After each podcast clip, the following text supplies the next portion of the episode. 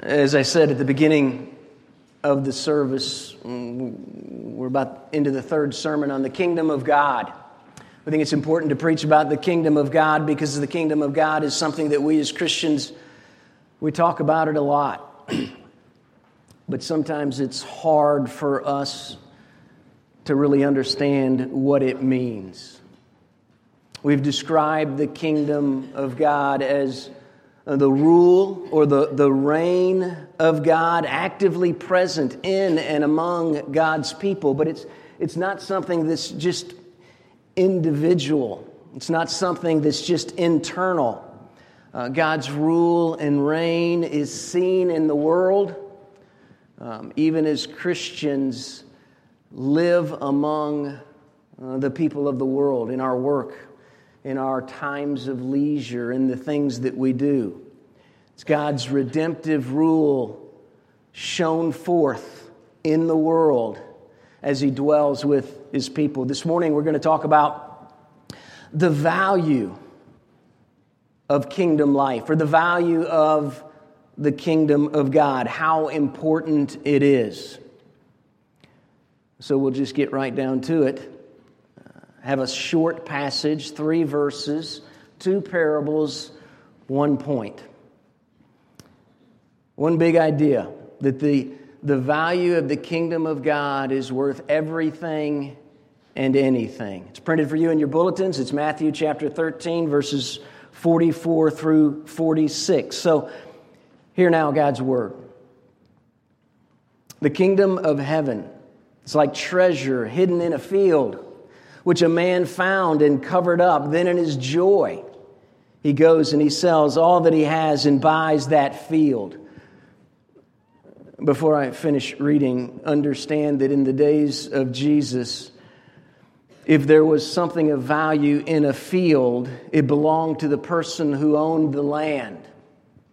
So, if you're going to own the treasure on a land, you have to own the land first. So, this man goes and buys the field, not because the field is important, but because the treasure on the field, treasure in the field is important. So, buying the field is buying the treasure. Let's start all over. Kingdom of heaven is like treasure hidden in a field, which a man found and covered up. Then, in his joy, he goes and he sells all that he has and he buys that field. Again, the kingdom of heaven is like a merchant in search of fine pearls, who, on finding one pearl of great value, went and sold all that he had and bought it. It's God's word. Let's pray. Our Father in heaven, we come to you now uh, realizing that without your help, we can't find the treasure that is yours. We can't find the pearl of great price. We, Without your help, we have no hope of even understanding what this passage is all about. So I pray this morning your spirit would overwhelm us so that we would see the kingdom, so that we would value the kingdom rightly. And as we value what you have done for us, would we live in light of those things, even as we hear your word this morning? In Christ's name, amen want us to consider three things this morning. I want us to consider what it means to find the kingdom of God. Secondly, I, I want us to understand what it means to value the kingdom rightly. And then lastly, if we value the kingdom, we'll find the kingdom and then we'll live in light of that kingdom. So, so really, we could say it like this finding the kingdom, valuing the kingdom, and living in the kingdom. What does all that mean for us as God's people here this morning. First of all, finding the kingdom. A passage says this The kingdom of heaven is like a treasure hidden in a field which a man finds. It's also like a merchant who's searching for fine pearls. And as he's searching for fine pearls, he finds one that's better than the rest. The kingdom is not simply a treasure, or it's not like a treasure. It's not simply like a pearl. Rather, the kingdom is like the situation of a treasure hidden in the field. The kingdom of heaven is like the situation of a merchant who's searching for pearls. and realize that one man who's walking through the field seems to find that treasure by chance. He stumbles upon it. He's surprised. In the second parable, the merchant, he is looking intently. He's, he's searching for something of value. The first parable, the treasure is hidden, it's not easily seen. In the second one, there's one pearl among a group of a bunch of pearls that's more valuable than all the other pearls put together. Realize that the, the first parable, the, the man walking through the field, is probably a day laborer. He's a, he's a common worker. More than likely, he doesn't have a lot of resources. He's not rich. On the other hand, in this second, since pearls were highly prized during the days of Jesus, the merchant is probably well off. So you have a poor fellow, you have a rich fellow, you have one who stumbles upon the treasure, and you have another who's hard at work looking for pearls.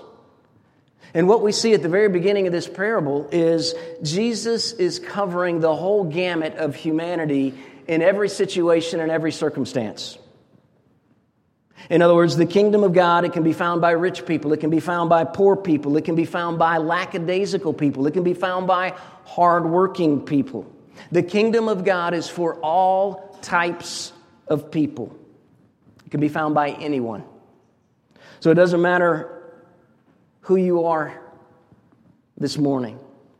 Your past doesn't matter, the color of your skin doesn't matter, your socioeconomic background doesn't matter. The fact of, the matter, the fact of the matter is that there is a treasure in a field, and there's a pearl of great price. Realize when you, when you look back through the, the history of early Christianity in Acts chapter 9, the Apostle Paul, he doesn't start out trying to build up the church. He's not trying to build the kingdom of God. In fact, he's t- trying to destroy it. One, one moment, he's a persecutor of Christ, and the next moment, he's calling Christ Lord. Then, a little bit before that, in Acts chapter 8, I think it is, there's an Ethiopian eunuch. He's a court official of the queen of Ethiopia. He's in charge of all the treasures of Ethiopia. Evidently, he knew that there was more to life than simply his job. He takes a trip to Jerusalem to worship God. He wanted to learn more about this God. He was even reading God's Word. And as he's reading God's Word, Philip, one of the first disciples, comes up and explains the Scripture to him. The Ethiopian eunuch asks him all sorts of questions. And the next thing you know, he ends up being baptized into the kingdom of God. Both of these men are very different. They come from different backgrounds, different circumstances, different situations, and they enter into the kingdom of God. So, as we think about what it means to find the kingdom, and the question that I would submit to you this morning is where are you right now? Who, who are you right now? What's your life all about? Has it been good? Has it been hard? Are you a Christian here this morning? Maybe you're an unbeliever. Maybe even you've been dragged to church. In one sense, at least in the sense of the purpose that Jesus is telling these two parables, all that doesn't matter. These parables tell us that a treasure exists, that something of great value is present. And it may not be easily seen. It might be among a group of other very good things but something of significance is present. Some things matter more than other things. So, this morning, whether, whether we're, we, we consider ourselves to be ardent spiritual seekers, or, or maybe right now we're pretty apathetic, more than likely all of us are, are somewhere in between. But the fact of the matter is, some things matter more than other things. And Jesus, here in these two short parables, he's saying the kingdom of God is present. And we need to see it. And, and I think uh, for those of you who are Christians here this morning, We need to admit that it is very possible for us to be Christian and not really all the time experience what it means to live in the kingdom of God. In fact, that's one of the reasons why we're, we're preaching this sermon series. It's really hard to figure out what does it mean to live in the kingdom of God. But, but these parables, there's a reason for that. The treasure is hidden. There are a lot of pearls out there. And you have to see the one that's of most value. Maybe you're here and you're not a Christian. Maybe you haven't seen the treasure at all. Maybe you haven't even ha- have a clue as to, to what pearl is better than another. For, for both of us, Christian, non Christian, there's a reason that you're here today. Because that's what we do at this church. We remind ourselves of what it means to have a king and live in the kingdom. There is a treasure, and you can't always see it. The world is full of all sorts of pearls. That's the way God has created it. But there is one that's more valuable than the rest.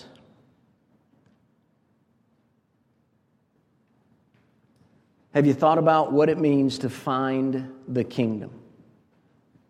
Can, can we all at least acknowledge that some things are better than other things? Can, can, can we also all agree that the world does offer us some very good things, the good things that God has created? But maybe one thing is better than the rest. We all need to see the kingdom of God. That's why we're here this morning.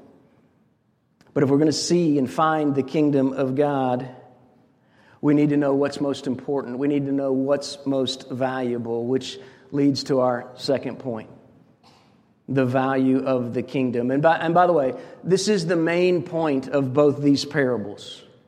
What Jesus is trying to tell to the people listening to him, what Matthew is presenting to his readers, is that the kingdom of God is of supreme importance. It's most important.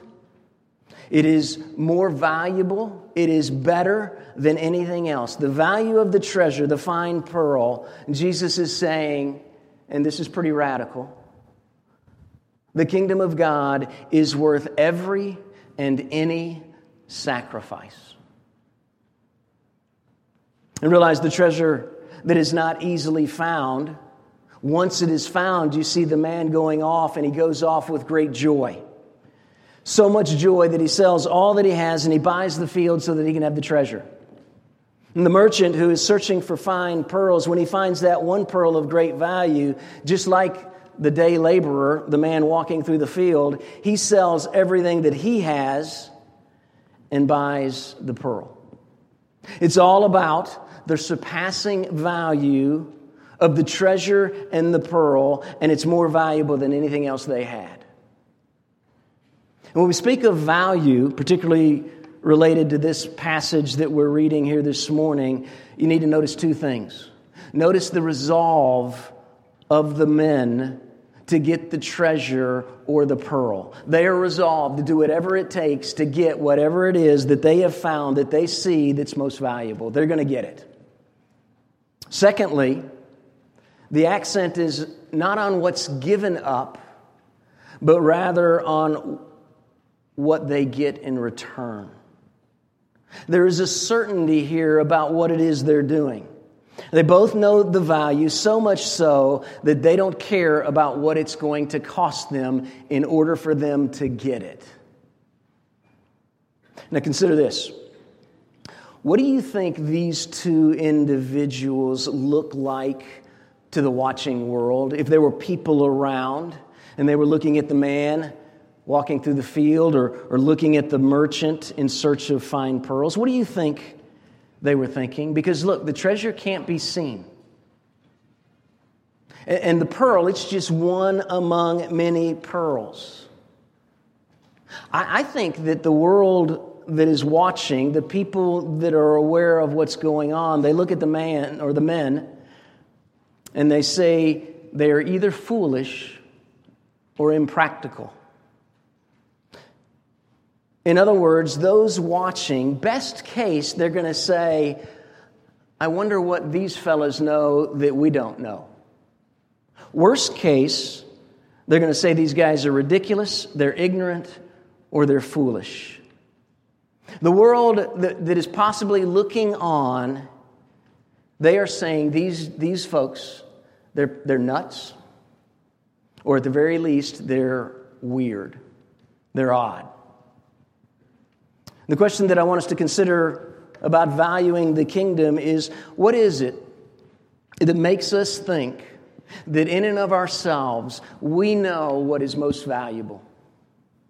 Have you ever thought that, that our value system, how we determine what is most important, most significant, have you ever thought we might be wrong?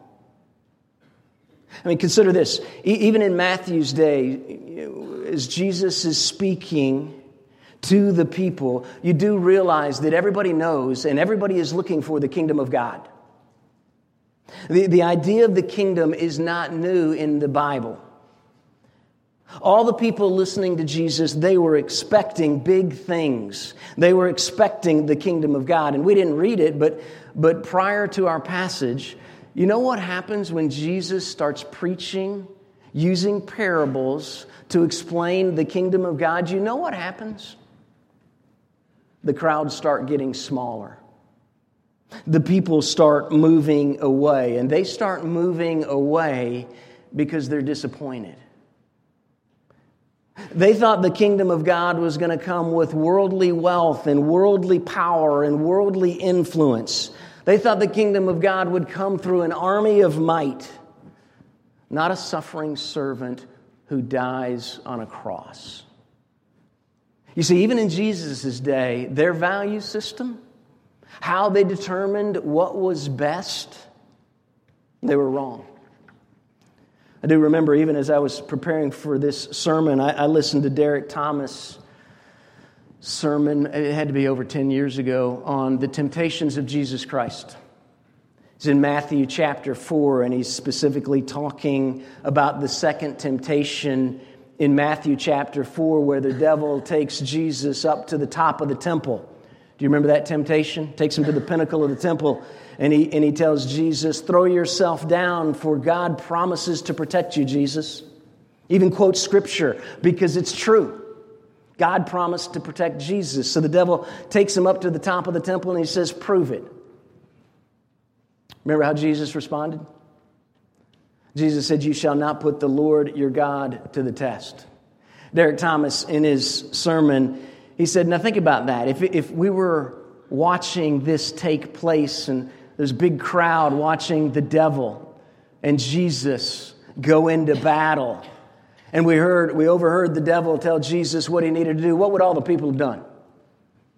I can't remember the exact story, but it was like all the people would have said, Yes, Jesus, do it right? CNN would have been there. They'd have broadcast this to the whole world, and everybody would see that, that Jesus was king.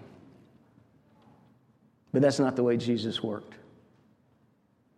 Is it possible that maybe the way we value things, maybe what we consider to be most important, might we be wrong? There's so many ways to apply this. Let, let, let me give you three. Politics. I'm, I'm an old political science major, long, long time ago. You really think that um, Democrats, Republicans, independents, whether you're a capitalist, whether you're a socialist, whether you're a libertarian, do you really think that they have a solution to the problems of the world, let alone the problems of the human heart? Do you, do you really think that?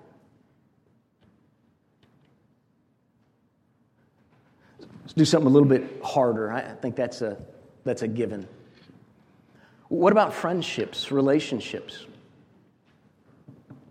Friendships are good, right? God has created us to have relationships with other people. He wants us to be in community.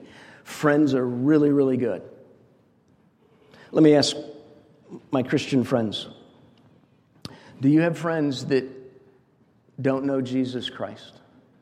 Do you have friends that, that don't know anything about the kingdom of God?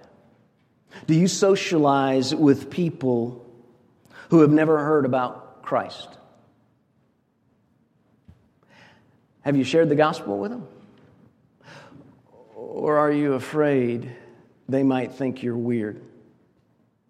Or are you afraid that they might think you're ignorant? There's a value there, right? It's selfish. You're more concerned about what other people think of you than whether or not they'll spend eternity with the King of the world. One more, and this is, this is going to be offensive to some of you, but I, I thought about it. So this is not me offending you, this is God's word offending you. So if you're upset, I'm sorry. But several years ago in another church, in another life, I was counseling a young lady who was very good at softball. She was so good, she went on to play college ball at a pretty big institution. And she was making some pretty self destructive choices. So her mom brought her into the office, and we were going to talk about what was most important, how we could help. Through the course of the conversation, I asked this question to the young lady and to her mother. I asked them, How many times have you missed church how many times have you missed worshiping the God who created you to play softball? Uh, there was a stunned silence, and everybody knew that the answer was a lot. I said, That's all right. I asked next, How many times have you missed softball to attend worship? Zero. What do you value most?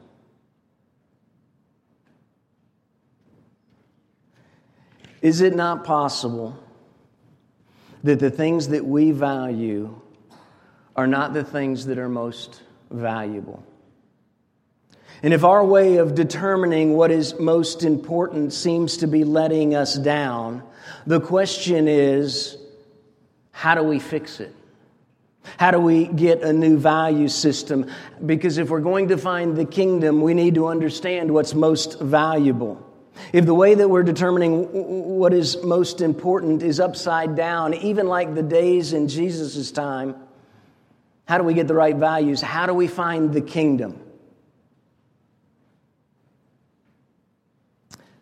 This leads to our last point. It's a little bit longer than the rest.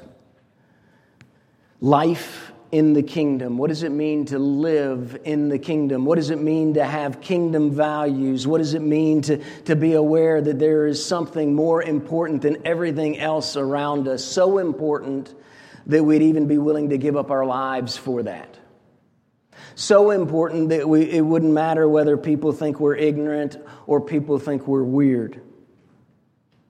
You know, when we were raising, Josie and I, when, when we were raising our, our now pretty much adult children, we didn't always do it that well. When we did something well, it was usually by accident. But one of the things that I remember as my children were growing up, when, when they found something that was good and they wanted to pursue, whether it be playing on a sports team, it's, it's not bad to play on a sports team, or, or they wanted to make good grades, or they wanted to play a musical instrument. Or, or they wanted to be a part of, um, uh, of a community with good people. They, when they found something good, we as parents, Josie and I, we would do whatever it would take, whatever we were able to do, we would do that so that they could pursue something good. We as parents would want to help them. If there's anything that Josie and I could do, we, we would try to do it you realize our Heavenly Father is much more able and competent than any earthly father or mother. And he loves his children so much that he will do anything so that his children can grab hold of not just simply the good stuff, but the best. And God looks down from heaven and he sees his children, like, like the worker walking through the field or, or the merchant searching for fine pearls. He looks down from heaven and he sees them wandering around this earthly life, and he knows that we don't have a chance to find what it is that we are looking for unless he helps us. We don't have a chance to find the best thing unless he helps us. So, what he does, because our Heavenly Father loves us more than we can ever imagine, he sends his Son, his most valuable gift, the most blessed good, so that we can know what is best. So we can know what is of utmost value. You see, God doesn't leave us hanging. He shows us that which is of ultimate value. And do you realize that interpreters throughout the ages have always said that the treasure in this parable that's in the field that is hidden, and the pearl that's among all sorts of other pearls that the merchant finds, the treasure and the pearl, they are Jesus Christ. You see, Jesus leaves all the treasure of glory. He, lives, he leaves his great wealth of glory in heaven that he had with the Father and the Spirit and he comes down to earth in order to buy something that is of most value to him. And you know what's of most value to him? Is people like you and me. It's his people. God loves us so much that he comes himself.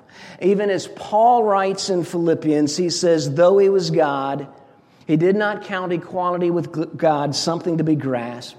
But he emptied himself by taking the form of a servant, being born in the likeness of mankind. He humbles himself even to the point of death, even death on a cross, so that we would know who the treasure is and who the pearl is. The treasure in this parable is Jesus Christ. The treasure is the pearl of great price.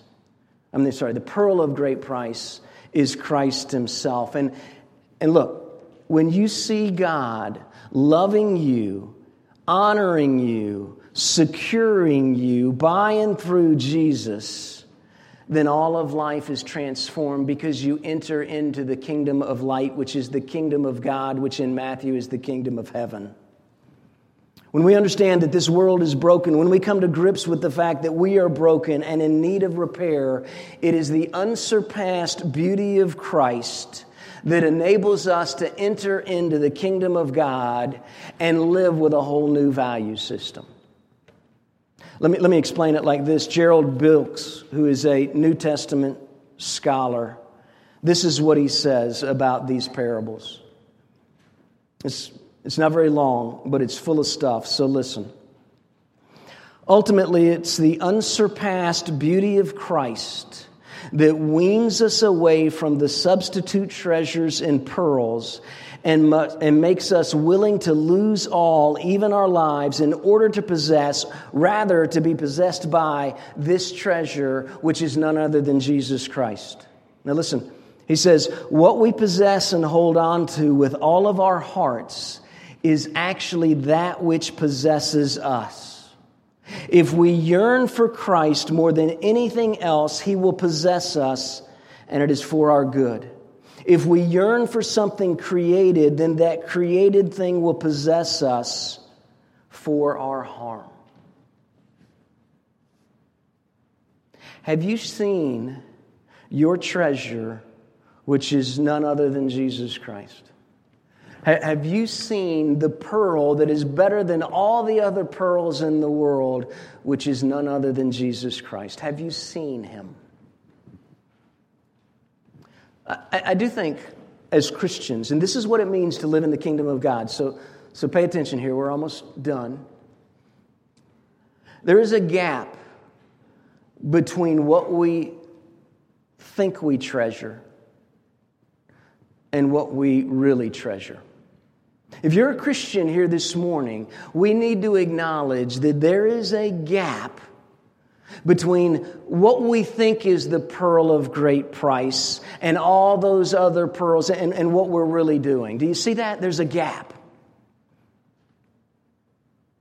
All you have to do is, is think about what do you spend your money on?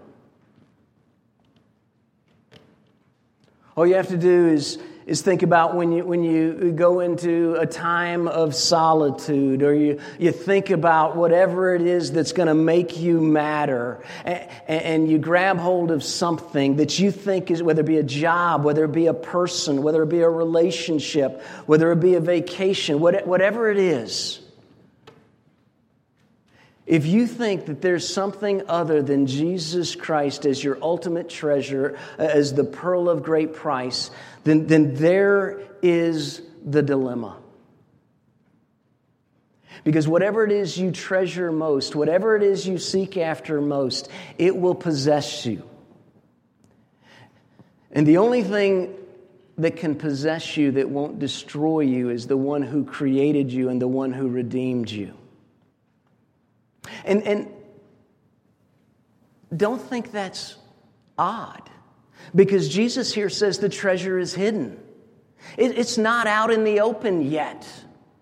There's a lot of pearls out there, and sometimes it's hard to distinguish between what's just a good, pearl and what's just the best pearl.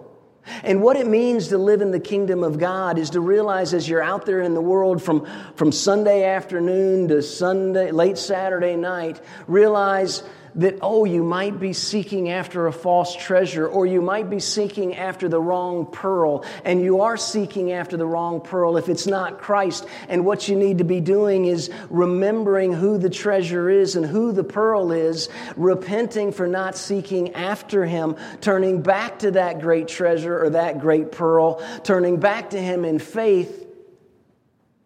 And that's what living in the kingdom is all about. You think, you think living in the kingdom is, is all about being a great Christian, and, and it is. You should be.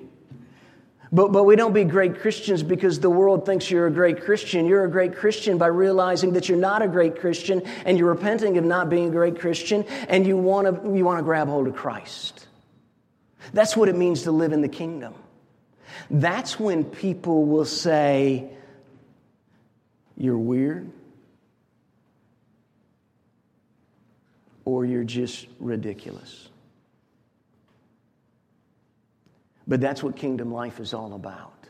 They're either going to say, I wonder what this person has that I don't have, or I don't like that person at all. And you know what? It doesn't matter. Because if you realize that you, if you've grabbed hold of the treasure, that means the treasure has grabbed hold of you, and, and that gives you great joy so that you can do anything to make sure that you don't let go of that treasure. These guys were willing to give up anything and everything. And when we recognize that right now we're really not there yet, we repent, we turn back to Christ in faith. You know what happens? God is moving us closer and closer and closer. That's what kingdom living is all about. There's something that makes life worth living. It's understanding that there is a treasure that's hidden in the field. There is a pearl that's better than the rest of those pearls, and it's worth everything to get it. That's what living in the kingdom is all about. If you're a Christian here this morning, that means that you have seen the treasure. You have seen the pearl of great price. It means you have the treasure and you have the pearl, and the treasure has you and the pearl has you. And when you understand that you've been grabbed hold of, it gives you great joy, and you're going to do whatever it takes to make sure that you keep holding on not as a way to keep your salvation, but because nothing can take it away. So you're going to do whatever you can do to cast off anything that distracts you from the pearl of great price or that treasure hidden in the field, and you're just going to keep moving along until Christ returns. There will be a day when that tre- treasure is no longer hidden. There will be a day when that pearl is so much more beautiful and significant, nothing dims our view but until then, we're called to hold on. If you're here this morning and you haven't heard or haven't found the treasure or the pearl, this whole service is about lifting up Christ, who is the treasure. from the very beginning of our service through the preaching, even as we end our service with the Lord's Supper. It's all been about Christ. He is of utmost value. He is the one that's able to, to usher you into a kingdom with a whole set of different values. That, yeah, the world may look on you and say, You're a little odd. The world may even look on us and say, We're a little ignorant. But it doesn't matter because Christ and his kingdom is worth anything and everything. The bottom line is whether you're a believer or unbeliever here this morning, we all need the treasure and we all need the pearl. Let's pray. Our great God, our, our Father in heaven, we, we do ask that you would help us now, even as we prepare to come to your table. Help us to know the treasure that is ours, Christ Jesus our Lord. Help us to consider that even though there may be many, many pearls out there, that's one, there's, there's one that's better than the rest. Would we see Christ as our treasure? Would we see Christ as the pearl of great price? Would we hold tight to him because we know that he won't let us go? Would you usher us into your presence? Help us be aware of life in the kingdom.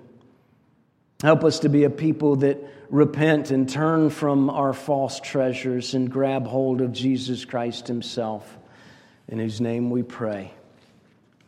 Amen.